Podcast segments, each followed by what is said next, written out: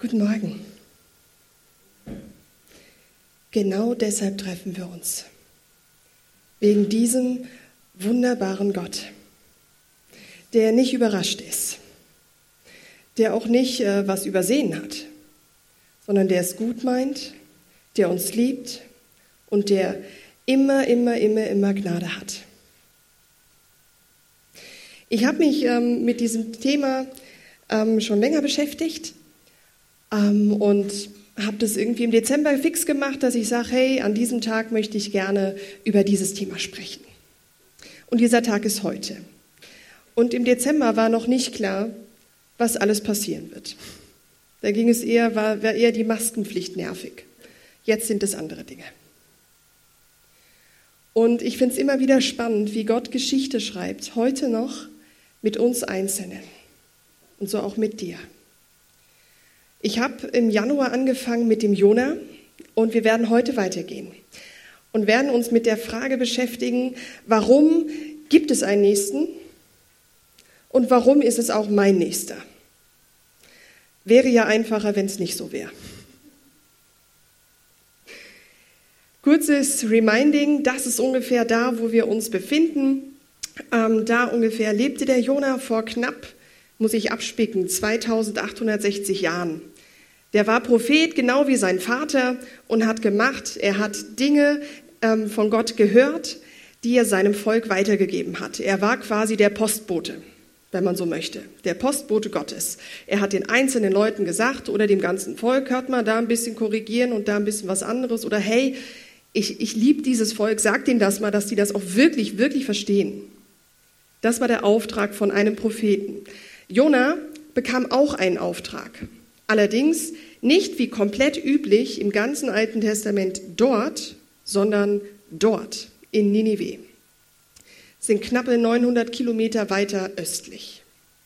Das war eine Riesensensation damals, weil normalerweise hat man nur zu seinem Volk gesprochen, aber nicht zu den Nachbarnvölkern. Manchmal gab es Prophetien, die haben irgendwie die tangiert. Aber nie ist, man, ist ein Prophet zu einem anderen Volk gegangen und hat gesagt, hey, übrigens, der Gott, an den ich glaube, der liebt dich. Das ist heute anders. Damals war das definitiv nicht üblich. Und wir sehen in diesem ganzen kompletten Jona-Buch, wie Jona immer wieder seinem Nächsten begegnet, in ganz unterschiedlichen Facetten, ganz unterschiedlichen Typen. Und wir sehen, wie dieser Jona das komplette Gegenteil macht von dem, was man eigentlich von einem Propheten erwarten würde, der Gottes Wort hört oder mit ihm sehr eng unterwegs ist. Spannende Geschichte, die uns vielleicht heute auch noch beschäftigen könnte. Dieser Jona, der kannte nämlich das Gesetz von, von diesem Gott oder die ganzen Geschichten um ihn in- und auswendig. Ich meine in- und auswendig. Der hat nicht nur mal ein oder zwei Jahre drüber gelesen, die haben von Kindesbeinen an die komplette Geschichte Israels vom Beginn bis zum Ende, bis zu dem Tag damals gehört. Und zwar immer und immer wieder. Er wusste, dass dieser Gott gnädig ist. Und das war ein Grund, warum er nicht zu den anderen wollte. Er hat gesagt, die anderen, die die ganzen Gesetze, die ich einhalte und das, wie ich mit Gott schon so lange und meine ganzen Generationen vor mir unterwegs sind, haben ihn nicht verdient. Das ist ziemlich harter Tobak, dass ein Mensch entscheidet, wer die Gnade von Gott verdient hat. Also, das ist schon mal die erste Geschichte. Also, das es hat sich relativ deutlich gezeigt. Also, der Jonah, der wollte definitiv nicht diese 900 Kilometer in den Osten gehen. Kann ich auch verstehen, ist ja ein bisschen weit. Fliegen ging nicht.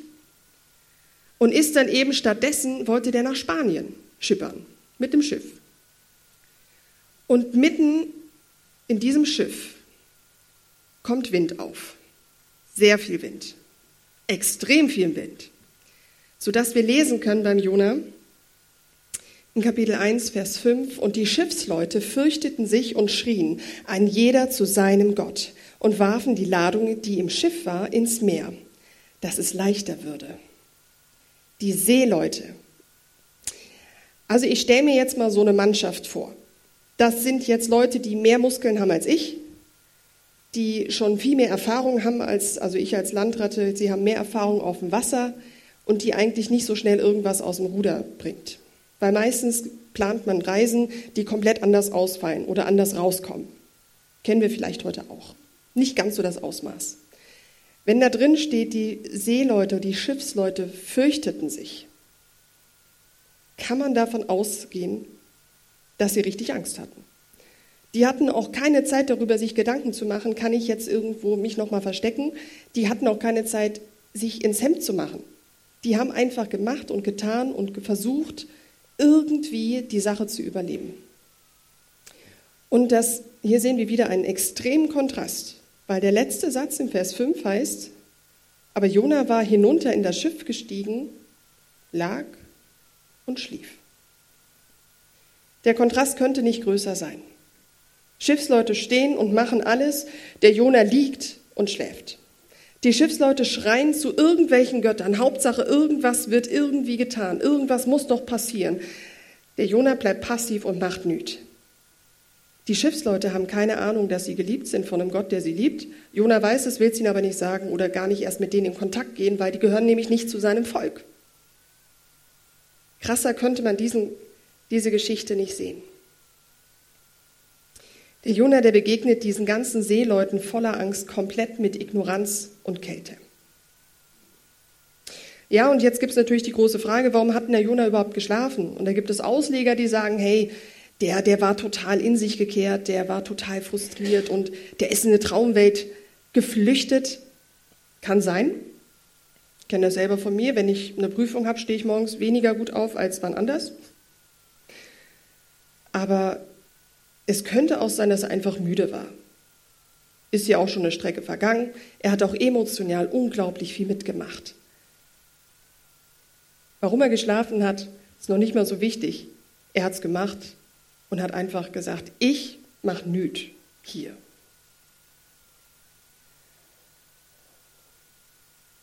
Und während eben diese Fremden versuchen, das Leben zu retten, schläft er. Während Jona nur um seine Probleme kreist, sind die anderen irgendwelchen Lösungen am Suchen. Und während Jona weder Wasser schöpft, noch irgendetwas anderes tut, sind die anderen drauf und dran, die, das komplette Schiff inklusive Jona zu retten. Und hier hätte er doch die größte Möglichkeit gehabt, einzutreten und zu sagen, hey, ich meine, er hat die Geschichte gekannt von Israel, als sie durch das Rote Meer gegangen sind, trockenen Fußes. Er hat die Geschichten gekannt mit dem, mit dem Jordan, trockenen Fußes. Der hätte auch sagen können, hey, kein Problem, bin hier, ich kenne Gott, der sich mit Wasser auskennt, machen wir mal. Er hätte die Möglichkeit gehabt, seinen Gott zu repräsentieren, die er nicht genutzt hat. Die Geschichte geht weiter in Vers 6, gerade im Anschluss. Da kommt nämlich der Kapitän, also der Große, zu ihm, zu Jona und sagt, was ist mit dir, du Schläfer? Steh auf, ruf zu deinem Gott und vielleicht denkt dieser Gott an uns und wir gehen nicht unter. Jetzt kommt der Big Boss höchstpersönlich zum Jona, der hätte, glaube ich, andere Aufgaben gehabt und sagt zu dem, ey, Ufwache, zack, zack, Ufstau, mach mal öppis. Und das Steh auf im Hebräischen ist genau der gleiche Wortlaut wie das Steh auf, was Gott zu ihm als Auftrag gegeben hat. Er hat im Vers 1 oder Vers 2 gesagt, Steh auf, Jona, und geh nach Ninive.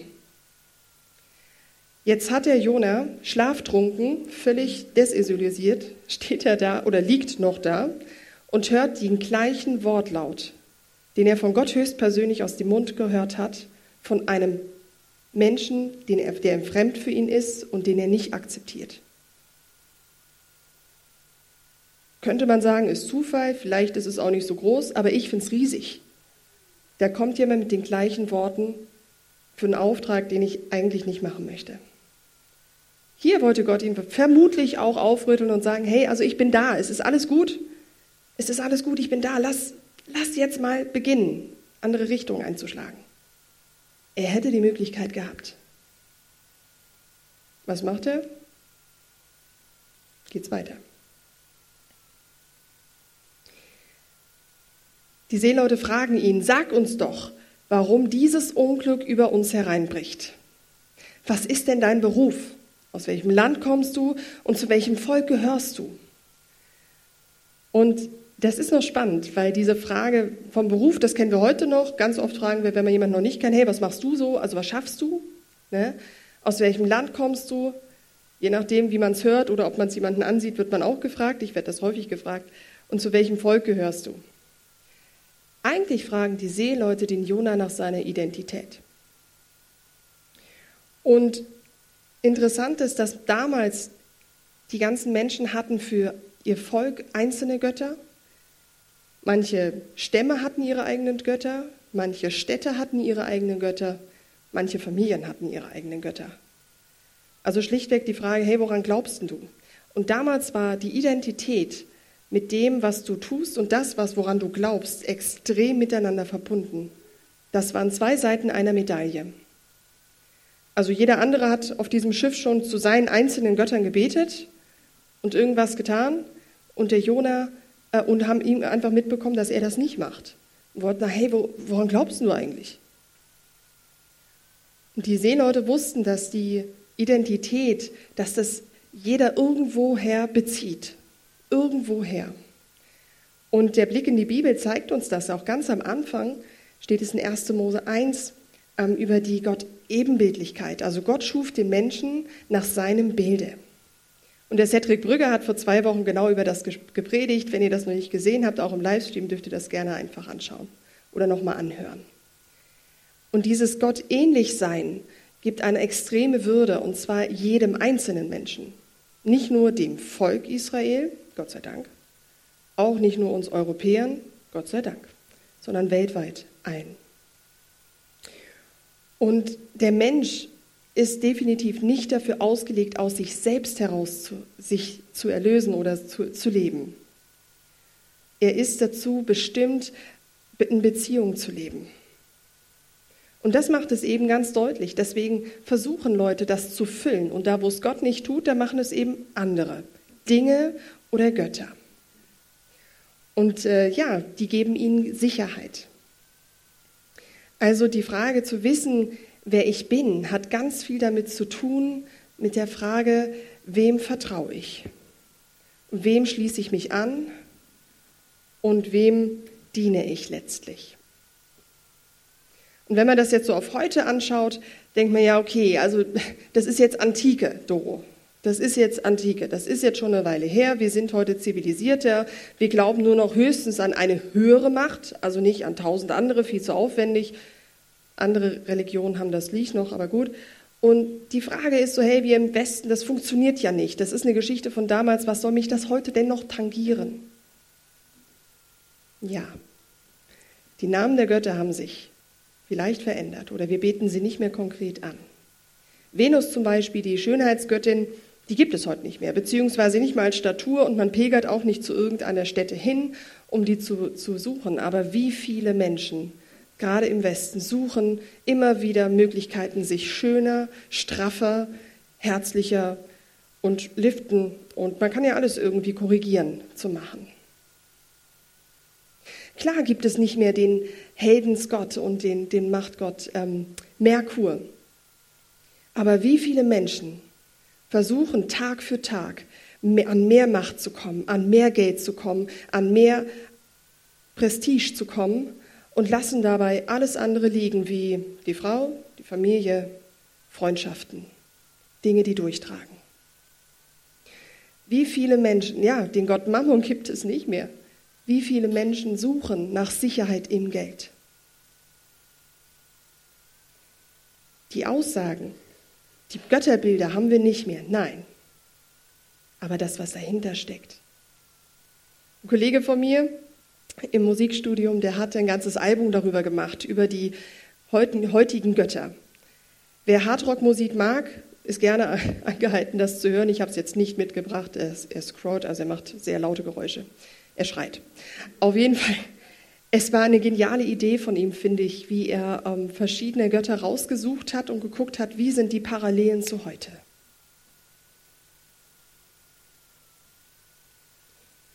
Solange Gott nicht dein Innerstes füllt und prägt, werden andere Dinge es versuchen.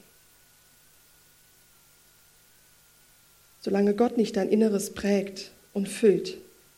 Werden ist andere Dinge versuchen. Hier ist nicht die Frage, ob es werden. Und dieses Ganze bewirkt eine extrem verzerrte Wahrnehmung. Und bei Jona, zurück zur Geschichte, sehen wir das sehr stark.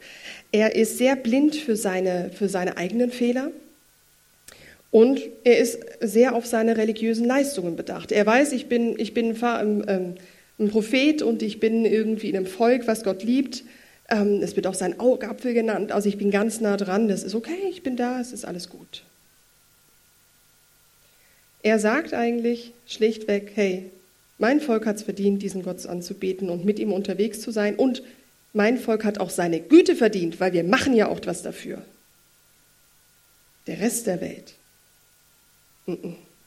Nur da, wo wir Beziehungen haben müssen wegen Handel, wegen Geld oder wegen anderen Dingen, da ist es okay. Aber nicht die Gnade Gottes.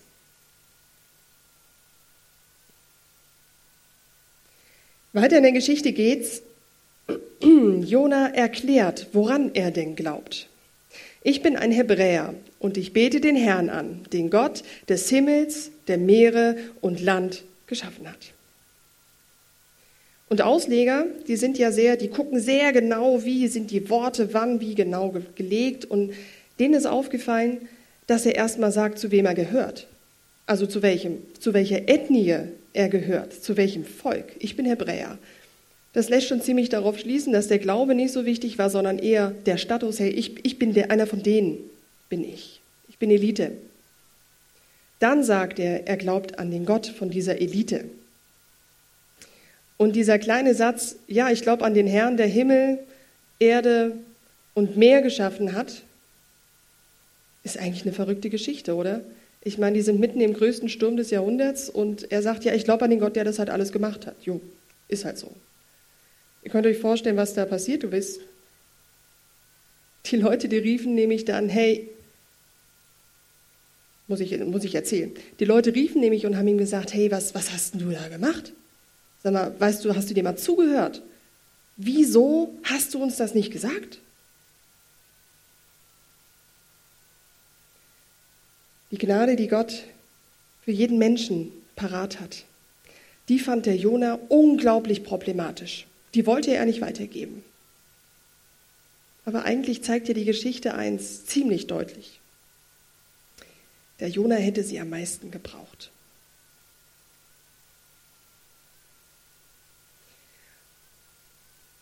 Und für die Mannschaft war jetzt eigentlich das Problem gelöst, also die Frage des Problems gelöst. Warum sind wir in diesem Sturm? Das war für die völlig absolut ausnahmslos klar. Und sie erweisen dem Jona den, und seinem Gott den größten Respekt, nämlich deshalb, weil der Jona dann irgendwann mal dämmert, hm, ich glaube, ich habe da was nicht ganz gut gemacht. Und dann sagt er zu den Seeleuten, ich habe Schuld auf mich geladen, ich, ich bin dran schuld. Ich bin dran schuld, dass wir jetzt in dieser Situation sind. Und am allerbesten, ihr schmeißt mich über Bord, dann wird es aufhören. Und die Seeleute, ich stelle sie mir wirklich als raue Kerle vor. Groß, stark, mit einem Blick, die Wellen glatt machen.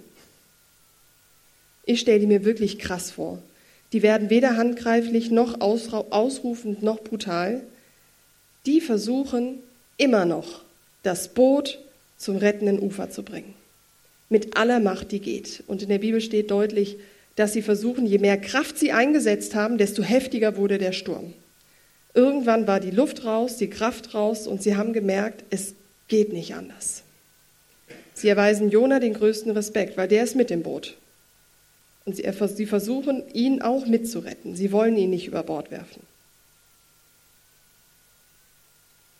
Der Mann, der sie in Lebensgefahr gebracht hat, der Mann, der nicht angepackt hat, der Mann, der sie miet und der Mann, der zu einem kleinen Volk gehört, wollen sie mitretten.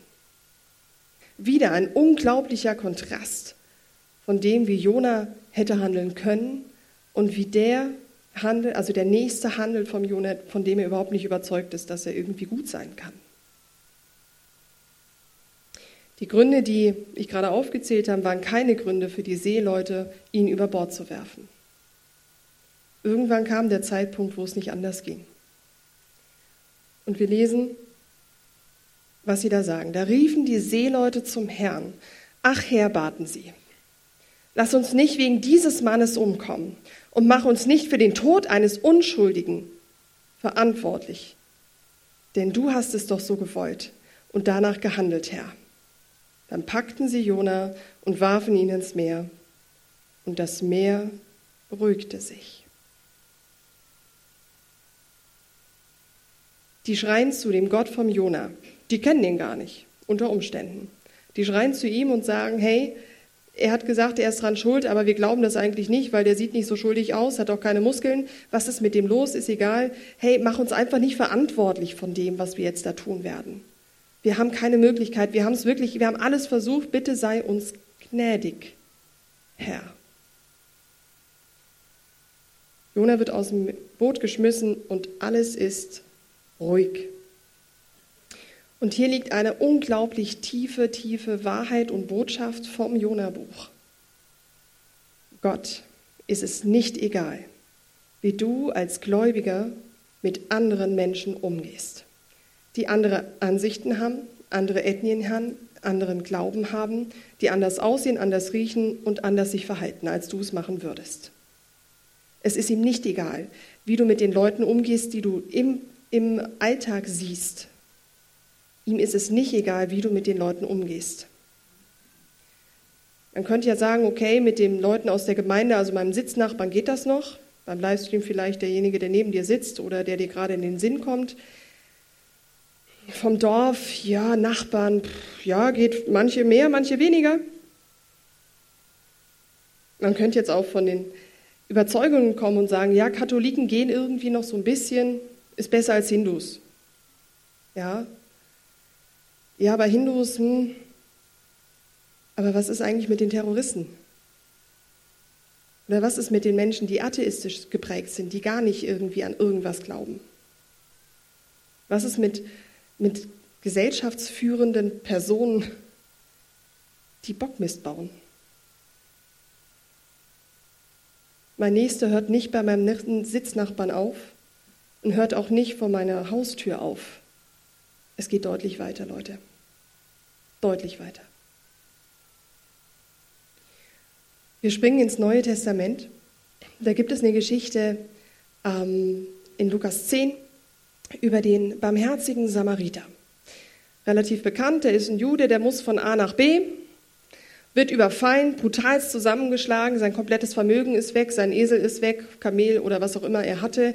Er liegt am Rand blutend, zerrissene Kleider mitten in der Mittagssitze. Es ist heiß. Es ist drückend. Der Mann kann sich nicht mehr bewegen. Er weiß nicht, wie viele Rippen gebrochen sind. Er weiß nicht, ob sein Knie nur ausgerenkt ist oder ob es kaputt ist. Er liegt da. Vom Gesicht ganz zu schweigen. Du kannst es fast nicht sehen. So brutal haben sie zugeschlagen. Dann kommt ein erster Mann vorbei. Das ist ein Priester. Der kennt wie Jona auch, die Gesetze sehr gut. Und er geht daran vorbei. Vielleicht hatte er wichtige Termine, vielleicht wollte er sich seine Klamotten nicht dreckig machen, wir wissen es nicht. Fakt ist, er geht vorbei. Viele Stunden später kommt ein Tempeldiener. Auch er geht vorbei. Jemand, der das Gesetz gut kennt der weiß, wie sein Gott handelt und wie er seinen Nächsten behandeln soll. Und hier sprechen wir von einem Juden, das heißt, es ist der, die gleiche Art. Es ist nicht so ganz krass wie bei Jona, wobei die Geschichte krass ist. Viele, viele Stunden später kommt ein Samariter, Samaritaner vorbei. Er nimmt sich dem Menschen an, büschelt ihn, versorgt seine Wunden, trägt ihn weiter oder sein Lasttier zur nächsten Wirtschaft. Spitäler gab es da noch nicht. Er zahlt im Voraus für seine Kosten und Logis und die medizinische Versorgung. Samaritaner waren nicht gut angesehen damals, gar nicht gut. Ganz schlechte Leute. Die hat man gemieden als Jude, so viel es ging. Man ist nicht mit denen in Kontakt gekommen.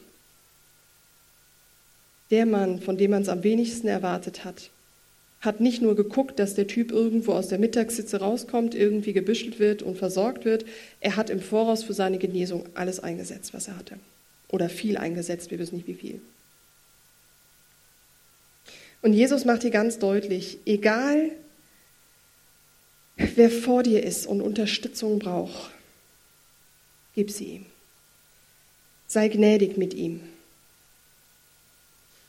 Ich habe mich gefragt, okay, gnädig sein ist ja schön und gut, aber was bedeutet denn gnädig jetzt wirklich?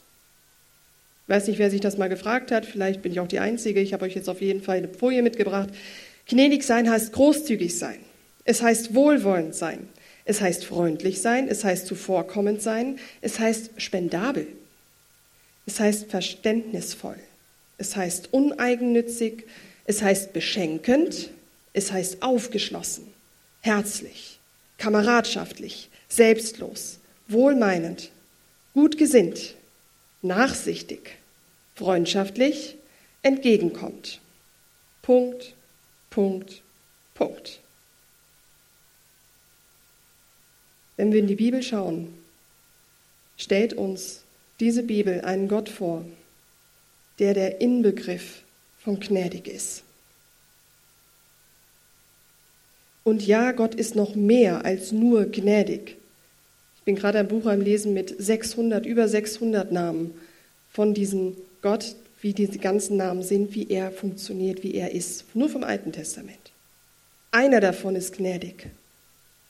Also das heißt, Gott ist großzügig, wohlwollend, freundlich, zuvorkommend, spendabel, verständnisvoll, uneigennützig, beschenkend, aufgeschlossen, herzlich, kameradschaftlich, selbstlos, wohlmeinend, gutgesinnt, nachsichtig, freundschaftlich und entgegenkommt und so viel mehr.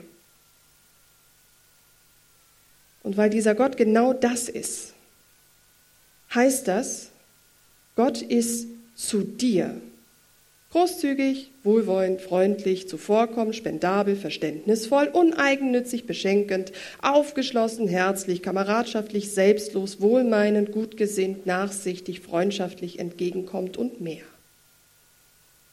Es ist die gleiche Folie wie die erste, ich weiß. Gott ist das zu dir. All das. Und du hast nichts dafür getan. Du hast weder einen Finger gekrümmt noch sonst irgendwas.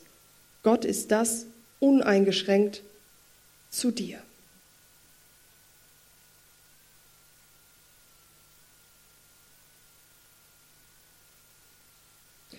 Und weil Gott das zu dir ist, warum hältst du es fest und bist nicht zu deinem Nächsten großzügig, wohlwollend, freundlich, zuvorkommend, spendabel, verständnisvoll, uneigennützig, beschenkend, aufgeschlossen, herzlich, kameradschaftlich, selbstlos, wohlmeinend, gut gesinnt, nachsichtig, freundschaftlich, entgegenkommt und mehr.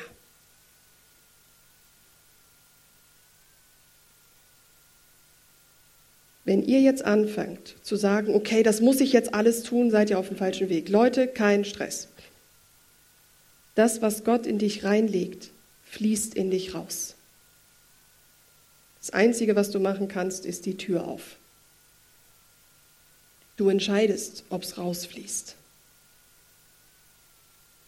Du musst jetzt nicht versuchen rauszufinden, welche zehn Top-Leute du jetzt unterstützen musst oder was du alles tun musst, um anderen entgegenzukommen oder sonstiges. Kommt jetzt bitte nicht von der anderen Seite. Die Vorbereitung von der Predigt hat mich tief getroffen. Und ich hoffe, sie trifft euch auch. Nicht in dem, was wir nicht tun. Ich will nicht aufzeigen, das, was wir nicht tun. Ich will aufzeigen, das, was er schon längst für uns getan hat. Das ist das, wie Gott zu uns ist.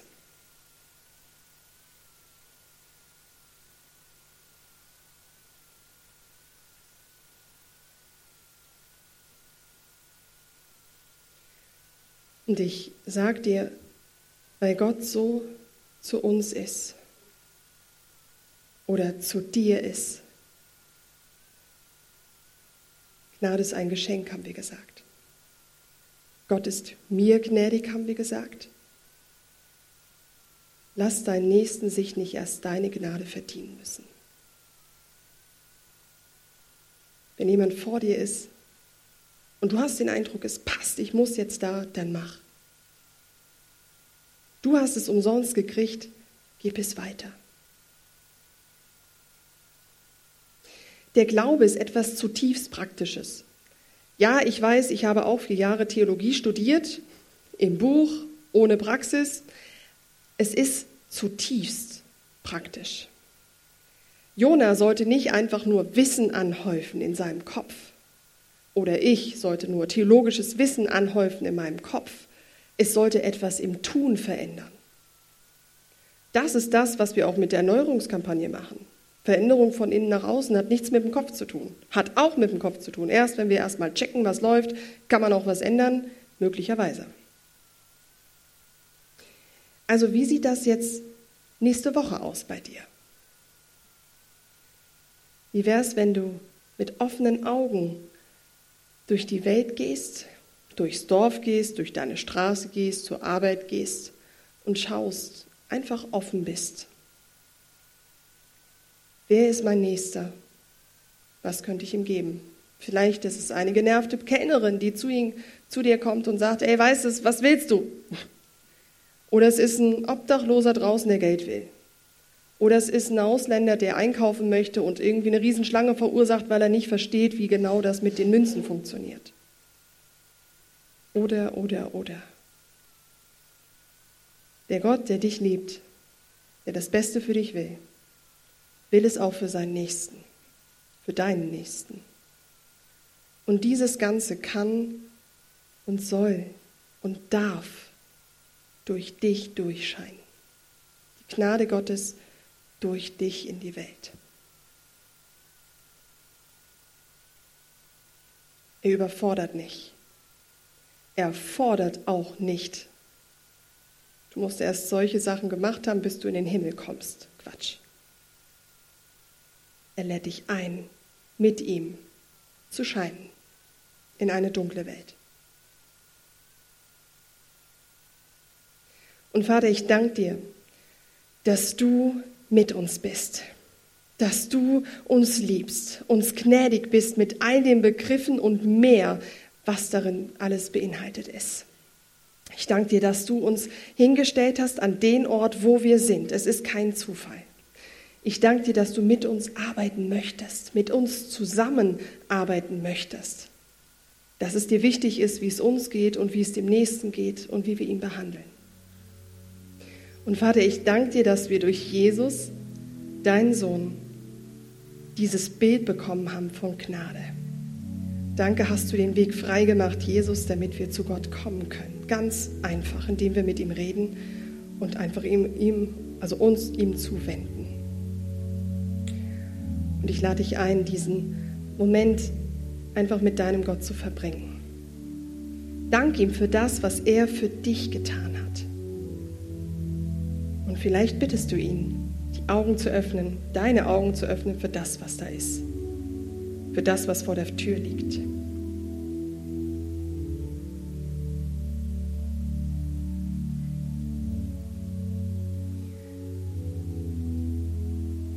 Vater, ich bitte dich für offene Herzen und offene Augen, die dich sehen und dich fühlen und die gnädig miteinander unterwegs sind. Ich danke dir, dass du das Beste für uns parat hast, immer und immer wieder. Danke, dass wir immer wieder fallen dürfen und Fehler machen dürfen, immer und immer und noch mehr. Und du uns immer wieder annimmst und sagst, ist okay. Danke für deine Liebe zu uns und in uns. Danke, stärkst du uns. Und danke, meinst es gut. Amen.